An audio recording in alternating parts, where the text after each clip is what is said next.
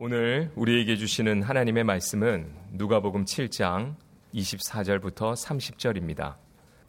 요한이 보낸 자가 떠난 후에 예수께서 무리에게 요한에 대하여 말씀하시되 너희가 무엇을 보려고 광야에 나갔더냐? 바람에 흔들리는 갈대냐? 그러면 너희가 무엇을 보려고 나갔더냐? 부드러운 옷 입은 사람이냐? 보라 화려한 옷을 입고 사치하게 지내는 자는 왕궁에 있느니라 그러면 너희가 무엇을 보려고 나갔더냐? 선지자냐? 옳다. 내가 너희에게 이르노니 선지자보다도 훌륭한 자니라. 기록된 바 보라 내가 내 사자를 내 앞에 보내노니 그가 내 앞에서 내 길을 준비하리라 한 것이 이 사람에 대한 말씀이라. 내가 너희에게 말하노니 여자가 낳은 자 중에 요한보다 큰 자가 없도다. 그러나 하나님의 나라에서는 극히 작은 자라도 그보다 크니라 하시니 모든 백성과 세리들은 이미 요한의 세례를 받은지라 이 말씀을 듣고 하나님을 의롭다 하되 바리새인과 율법 교사들은 그의 세례를 받지 아니하므로 그들 자신을 위한 하나님의 뜻을 저버리니라 아멘. 작년 5월에 부산에 있는 달산 초등학교에서 운동회가 열렸습니다. 운동회의 막바지에 6학년 친구들의 달리기 시합이 시작되었고 다섯 명의 아이들이 출발 선상에 섰습니다. 땅 하는 소리와 함께 아이들은 자신의 트랙을 따라서 전속력으로 질주하기 시작합니다. 잘 아시다시피 달리기 트랙의 모서리가 둥글게 이어져 있기 때문에 그 코너를 잘 도는 것이 중요합니다. 코너 즈음에 이르자 선두인 1등과 2등 그리고 뒤따르는 아이들의 격차가 벌어졌는데 그때에 2등을 하던 도형이가 그만 넘어지고 맙니다. 2등이 넘어졌다는 것은 1등으로 달리던 친구에게는 1등을 확정 지을 수 있다는 말입니다. 뿐만 아니라 뒤따라 달리던 친구들에게도 한 등수 앞서서 달릴 수 있다는 이야기입니다. 그런데 1등으로 달리던 그 친구가 도형이가 넘어진 것을 알자 달리기를 멈추고 트랙을 거슬러 도형이에게 걸어갑니다. 뒤따라오던 친구들도 그 풍경을 보고 달리기를 멈춰 섰습니다. 네 명의 친구들이 그렇게 넘어진 도영이를 일으켜 세워서 나란히 서서 결승점을 향해 걸어갑니다. 심지어 마지막 이 결승선에서는 넘어진 도영이가 먼저 들어가라고 등을 밀어주기까지 했습니다. 본래 1등으로 달리던 친구는 기자와의 인터뷰에서 그때 제가 넘어진 친구를 도와주는 게 1등 하는 것보다 더 좋을 것 같았다고 말합니다. 그리고 넘어졌던 도영이는 쑥스럽지만 너무 고마웠어요. 라고 소감을 말합니다. 지난해 5월에 달산 초등학교 운동회에서 벌어진 이 풍경은 뉴스로 보도가 되기도 했습니다. 사실 뉴스는 여기서 끝이 납니다. 하지만 과연 이 이야기가 여기서 끝이 날까 하는 생각을 하게 되었습니다. 인간에게 있어서 경험은 참으로 큰 영향으로 남습니다. 나를 형성하는 많은 환경이 있지만 직접적인 경험이야말로 나라는 존재를 형성하는 가장 중요한 요인이 됩니다. 2등을 하다가 넘어진 도영이는 실패의 경험을 가졌다고 생각했습니다. 달리기의 세계에서 그는 실격자이거나 꼴찌의 경험을 가지게 되었을 것입니다. 하지만 넘어진 그곳에서 도영이는 자신을 그냥 지나치지 않고 넘어진 자신을 향해 걸어와 준 친구들을 경험합니다. 1등을 포기하고 함께 걷고 심지어 넘어진 자신을 결승선을 먼저 지나게 해주는 친구들을 경험합니다. 수줍은 얼굴로 친구들에게 고마웠어요 라고 말하는 도영이에게 이 경험은 참으로 중요한 경험이 되겠구나 라고 생각했습니다. 도영이와 친구들은 앞으로도 많은 경쟁 속에서 누군가를 넘어서기도 하며 따라가기도 하며 살아갈 것입니다. 하지만 그때 누군가 길에 넘어지고 만다면 도영이는 이때의 경험이 생각날 것입니다. 그저 빨리 달려서 1등하는 것을 목적으로 삼는 삶에서는 느낄 수 없었던 다른 삶이 있었지, 다른 가치가 있었지 생각할 것입니다.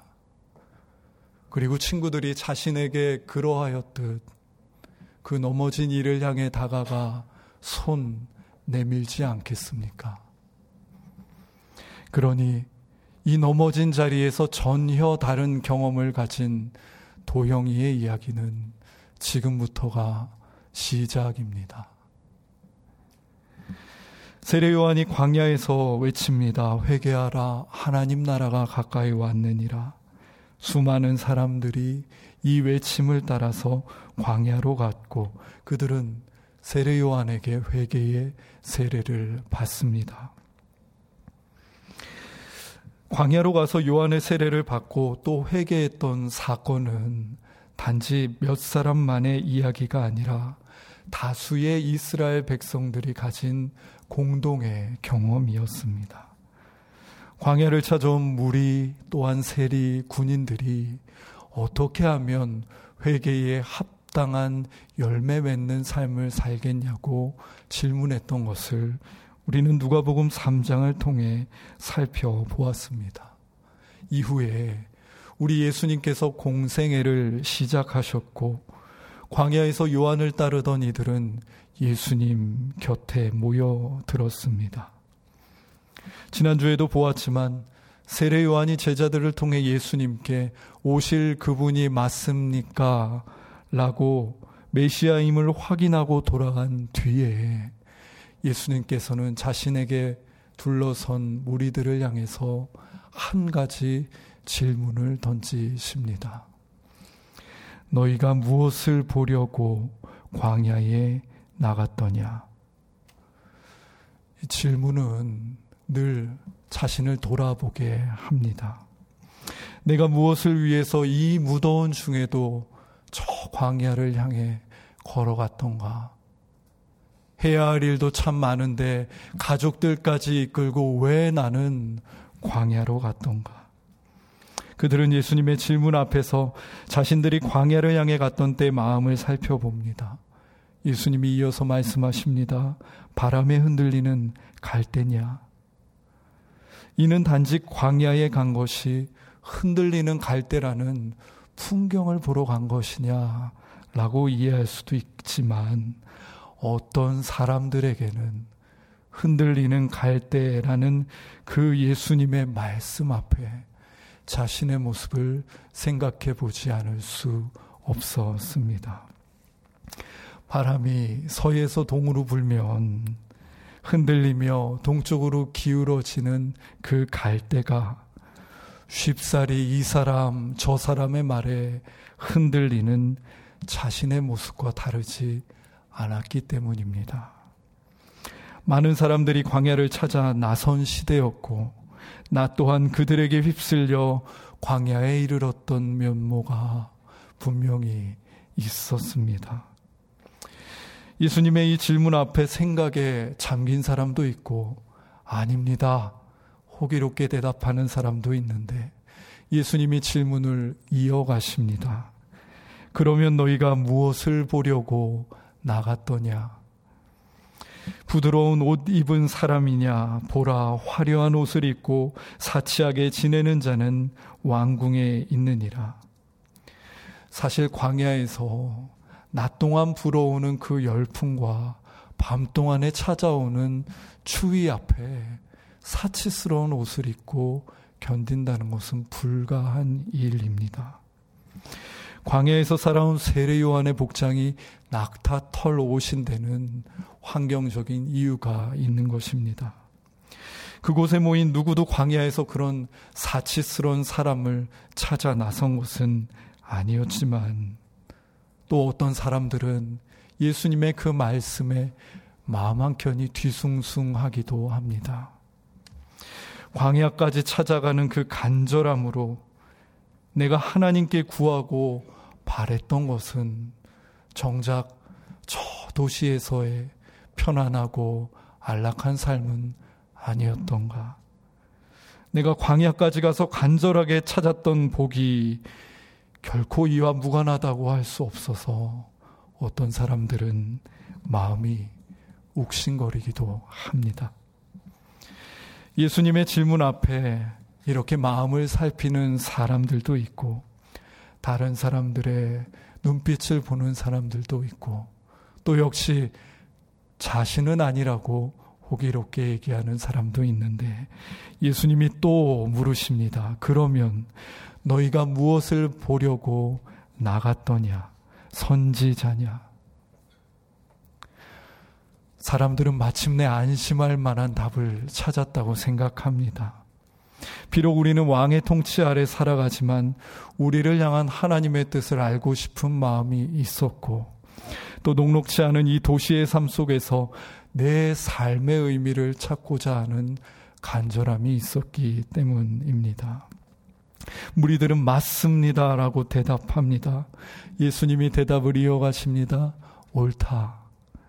내가 너희에게 이르노니 선지자보다도 훌륭한 자니라. 기록된 바 보라 내가 내 사자를 내 앞에 보내노니 그가 내 앞에서 내 길을 준비하리라 한 것이 이 사람에 대한 말씀이라. 예수님은 무리들에게 옳다고 말씀해 주시면서 그들이 찾았던 세례 요한은 바로 구약 성경이 예언하고 있는 주의 길을 예비할 그 사람이라고 말씀해 주십니다. 그리고 예수님은 세례 요한에 대해 한 가지 설명을 덧붙이십니다. 28절 상반절입니다. 내가 너희에게 말하노니 여자가 낳은 자 중에 요한보다 큰 자가 없도다. 최상급의 표현입니다. 사람은 모두 어머니를 통해서 태어나니 이 땅의 모든 사람 중에 가장 큰 자가 세례 요한이라는 말입니다. 이 어떤 이유로 광야까지 찾아왔든지 간에 사람들은 마음이 참 좋습니다. 그런 큰 세례 요한에게 세례를 받았으니 으슥한 마음이 들기도 합니다. 여기까지 이렇게 이어진 예수님과 회중들의 대답만으로도 충분히 마음을 돌아본 듯한데 예수님은 한 걸음 더 그들의 마음 속으로 들어가십니다. 진정 그들에게 해주고 싶으셨던 말씀이 여기에 있었습니다. 28절 중반절입니다. 그러나 하나님 나라에서는 극히 작은 자라도 그보다 크니라. 세례 요한에 대한 이야기로 시작했던 이야기는 마침내 하나님 나라를 향해 갑니다. 예수님은 방금 세례 요한이 이 땅에 있는 사람들 중에서 가장 큰 자라고 했습니다. 그러니까 어머니가 낳은 모든 이 땅의 사람들 중에는 작은 사람도 있고 큰 사람도 있는데 세례 요한이 이 꼭대기에 있다는 이야기입니다. 그런데 하나님 나라에서는 극히 작은 자가 세례 요한보다 훨씬 더 크다고 말씀하시는 것입니다. 본래 크고 작음으로 가치를 매기고 규정하며 바라보는 것은 이 땅에 있는 자연스러운 일입니다. 큰 교회와 작은 교회, 큰 업적과 작은 업적, 큰 일과 작은 일, 큰 꿈과 작은 꿈, 큰 집과 작은 집, 큰 차와 작은 차, 심지어 큰 키와 작은 키까지. 이 땅에서 크고 작음은 사람과 삶을 판단하는 아주 중요한 기준으로 나타나고 있습니다. 큰 것이 좋은 것이며 좋은 것을 지향하며 살도록 사실 무의식 중에 계속 배워오기까지 했습니다. 그러나 하나님 나라에서는 크고 작음에 대한 이 땅의 정의가 무효화됩니다. 이 땅에서 아무리 큰 자도 하나님 나라의 가장 작은 자보다 크지 못하니 하나님 나라에서는 이 땅의 크고 작음이 아무런 소용이 없습니다. 하나님 나라는 크고 작음으로 사람과 삶을 규정하는 나라가 아닙니다. 우리 교회가 장로권사 호칭제를 합니다. 이 제도가 바라보고 있는 지향점이 무엇이겠습니까? 하나님 나라입니다. 하나님 나라에서는 직분으로 크고 작은 사람을 구분하지 않습니다. 그러나 이 땅의 교회 안에서 직분은 때때로 한 사람의 신앙에 크고 작음을 판단하는 기준이 됩니다. 크고 높은 것이 좋고 작고 낮은 것이 좋지 않다는 이 땅의 생각이 은연중 교회 안에 반영된 결과입니다. 이를 크고 작음이 무용한 하나님 나라에 비추어 바라본다면 이 얼마나 무용하고도 허망한 생각입니까? 교회의 제도가 하나님 나라를 지향할 때 우리는 장로 권사의 직분을 크고 작음이 아니라 호칭과 존중으로 겸허하게 받아들일 수 있습니다.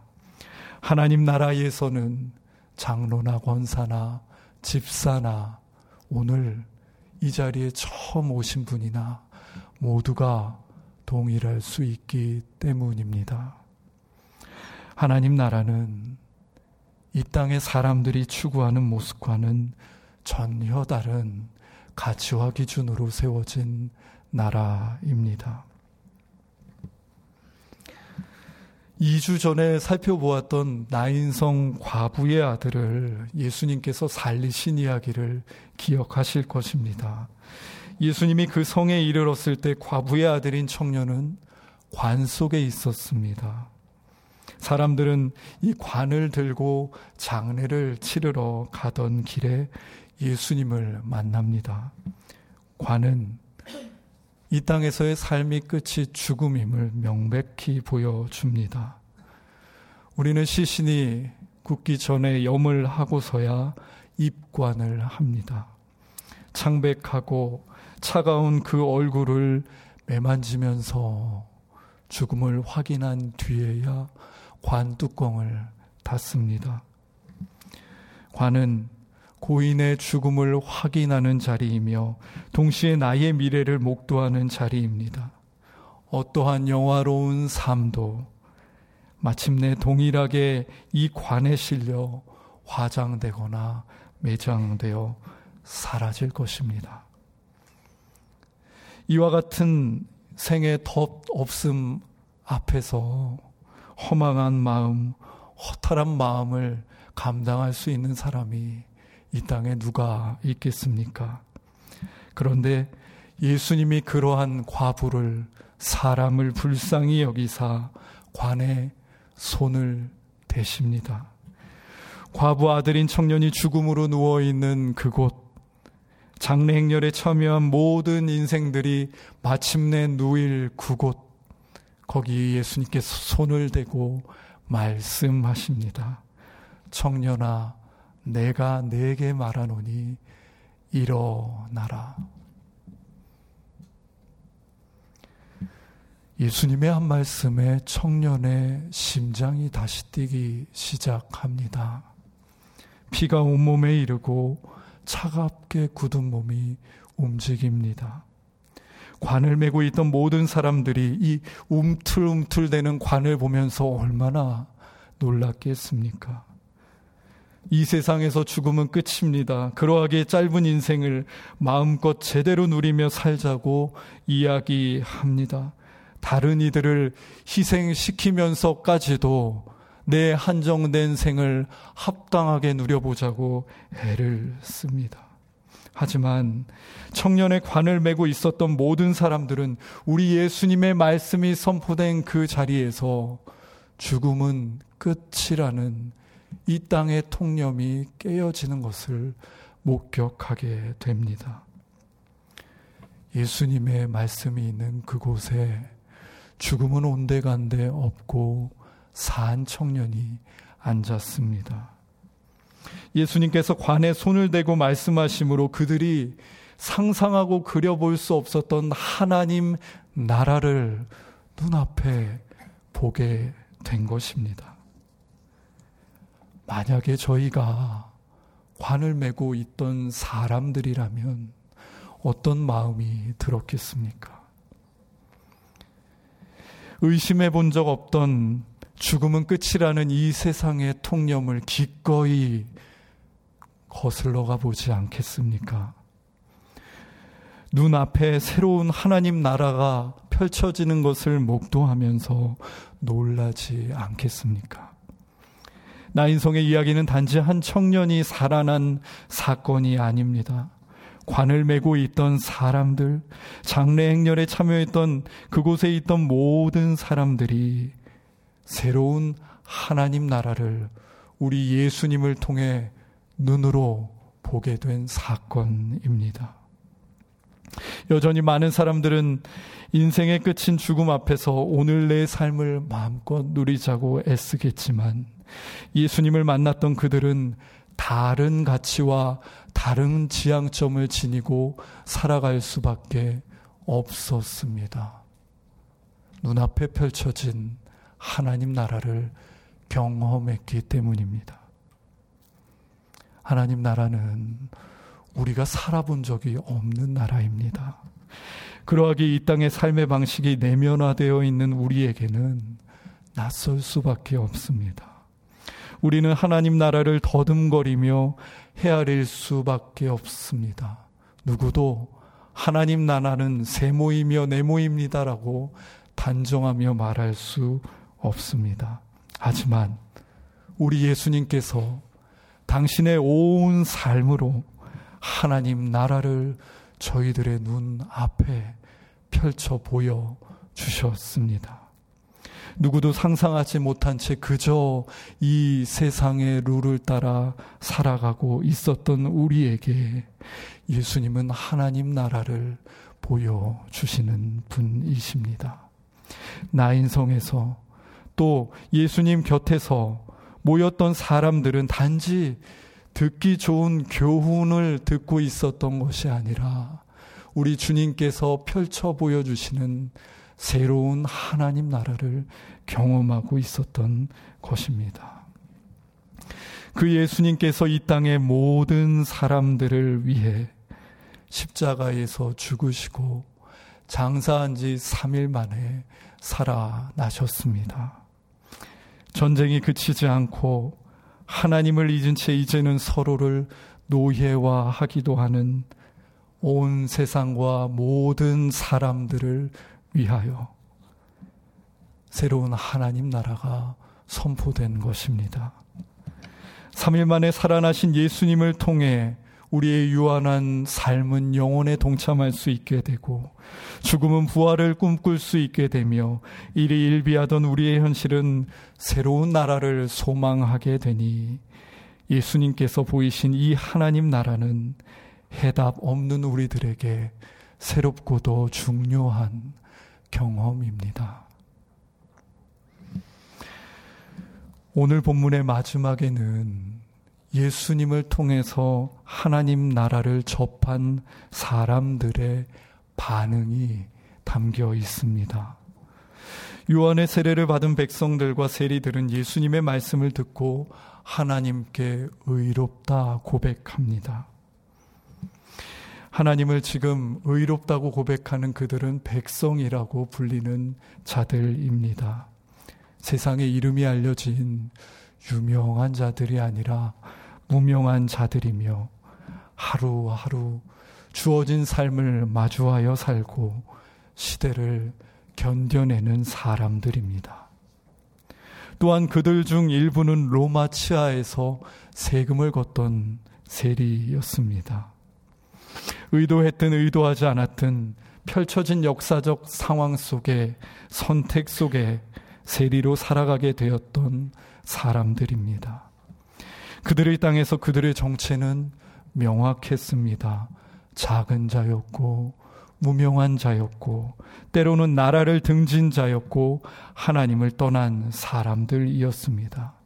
그런데, 하나님 나라에 대한 우리 예수님의 말씀이 그들에게 이르렀고, 그들은 말씀 앞에 하나님을 의롭다 고백합니다. 이들의 고백은 이제까지 그들의 삶에 있던 고백과는 전혀 다른 새로운 고백입니다. 그들에게 찾아오신 예수님을 통해 새롭게 보게 된 하나님 나라의 신비에 감탄하며 터져 나온 고백입니다. 비록 내가 다 알 수는 없지만 크고 작음으로 우리의 모습과 삶을 판단하고 규정했던 이 세상과는 전혀 다른 우리 예수님 앞에 하나님 나라를 본 후에 터져 나온 고백입니다. 하지만 하나님 나라를 본 모든 사람들이 이와 같이 반응하지는 않았습니다. 애초에 요한의 세례를 받지 않았던 바리새인과 율법 교사들은 그들 자신을 위한 하나님의 뜻을 저버렸다라고 본문은 증언합니다. 그들은 하나님과 율법에 정통한 사람들이었습니다. 어려서부터 율법을 배웠고 율법을 따랐고 정확하게 율법을 지키며 살려고 애썼던 이들입니다. 그들은 회당에서 한 번씩 말씀을 듣고 살아가던 사람들과는 이 삶의 자리와 성장 과정부터가 달랐던 사람들입니다. 그들은 율법 안에 하나님의 뜻을 발견하고 가르치며 전하였기에 이스라엘 백성들은 그들을 높게 대우하였습니다. 우리 예수님이 선포한 하나님의 나라는 모든 사람을 위한 나라이기 때문에 그들에게도 전해집니다. 그런데 본문은 그들이 그 하나님의 뜻을 수용하지 못하고 저버렸다고 말하는 것입니다. 두려운 마음이 드는 지점입니다. 내가 지닌 직분, 내가 가진 하나님에 대한 지식이 내 눈앞에 펼쳐진 하나님 나라를 못 보게 하는 담이 되니 나의 신앙이 행여나 그러하지는 않았는지 두려운 마음이 드는 지점입니다. 오늘 본문은 마지막까지 강조합니다. 이 하나님 나라의 방점은 내가 지니고 있는 출신이나 상황이나 신앙의 모습에 달려 있지 않고 나에게 찾아와 말씀하심으로 하나님 나라를 보이시는 그 예수님을 내 인생의 중요한 경험으로 받아들였냐에 있다고 말합니다. 하나님이 사랑하시는 교우님들, 우리는 주어진 시대와 삶의 자리에서 무수한 경험을 하면서 살아갑니다. 기쁨과 환희의 경험도 있지만 달리기 트랙에서 넘어지는 것 같은 실패의 경험, 또 죽음과 같이 내가 해결할 길 없는 절망의 경험도 있습니다. 경험은 우리를 둘러싼 이 다채로운 환경 가운데서 끊임없이 주어지고 또 우리의 앞길을 우두커니 막아서고 나타나기까지 합니다. 그렇게 나타나는 경험이 우리의 마음에 트라우마를 주기도 하고 때때로는 자신감을 주기도 합니다. 그러고 보면 이 경험은 내가 의도했다기보다 삶의 여정 가운데 받아들여야만 했던 것이 더 많은 것도 사실입니다. 만약 이러한 경험이 우리 인생의 전부라면 그래서 내가 가늠할 수 없는 경험이 내게 찾아와 내 삶을 흔들어 놓는다면 우리의 인생은 정처 없이 흔들리고 말 것입니다. 그러나 이야기는 여기서 끝나지 않습니다.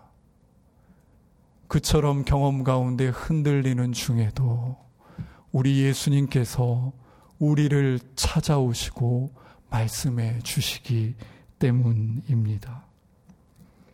나인상에 찾아가서 말씀하신 예수님이 광야길에서 갈급함으로 찾았던 사람들을 만나주신 예수님이 우리에게 오셔서 우리의 심령에 말씀하실 때 우리는 우리 인생의 가장 중요한 경험을 가지게 됩니다.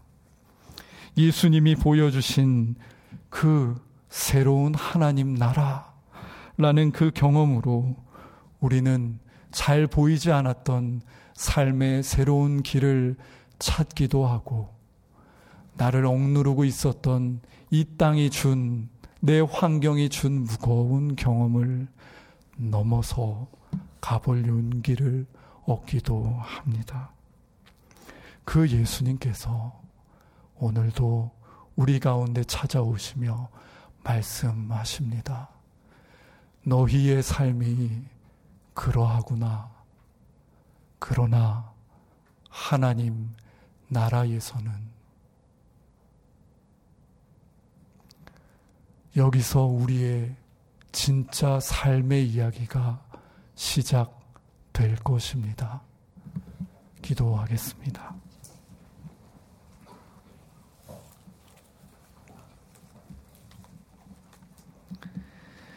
하나님, 저희는 때때로 바람에 흔들리는 갈대처럼 주님 앞에 나왔었고, 이 땅의 화려한 삶을 바라며 주님 앞에 나왔었습니다.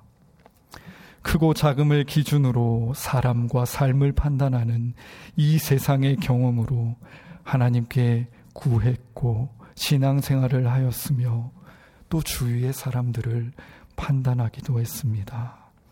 하나님, 그러나 하나님 나라에서는 그러한 세상의 기준과 우리의 생각이 무효화되는 것임을 보여주셔서 감사합니다. 예수님을 통해 크고 작음으로 사람과 삶을 판단하지 않는 하나님 나라를 보여주시고 유한한 저희의 삶이 꿈꿀 수 없었던 영원을 품게 하여 주시니 감사합니다.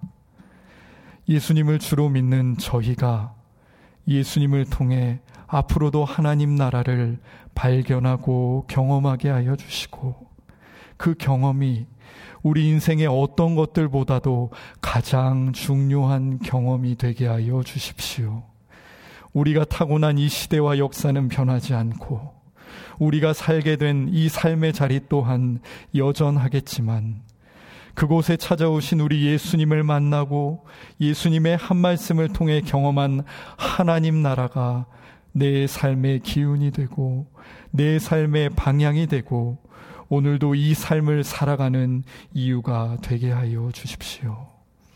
하나님, 특별히 사람을 크고 작음으로 나누고 심지어 사람을 노예처럼 부리는 이 시대의 교만이 하나님 나라를 경험한 그리스도인들로 인해 꺾여지게 하여 주옵시고 작은 자 한 사람도 귀하게 여기는 새로운 존중을 경험하게 하여 주십시오.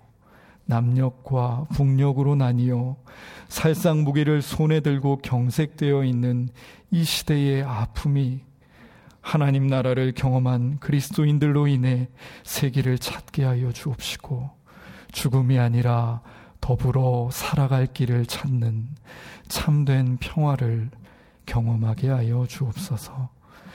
저희로 살게 하신 가정, 직장, 학교, 삶의 모든 자리에서 예수님께서 보여주시는 하나님 나라의 이야기가 시작되기를 간절히 바라며 예수님의 이름으로 기도드립니다. 아멘.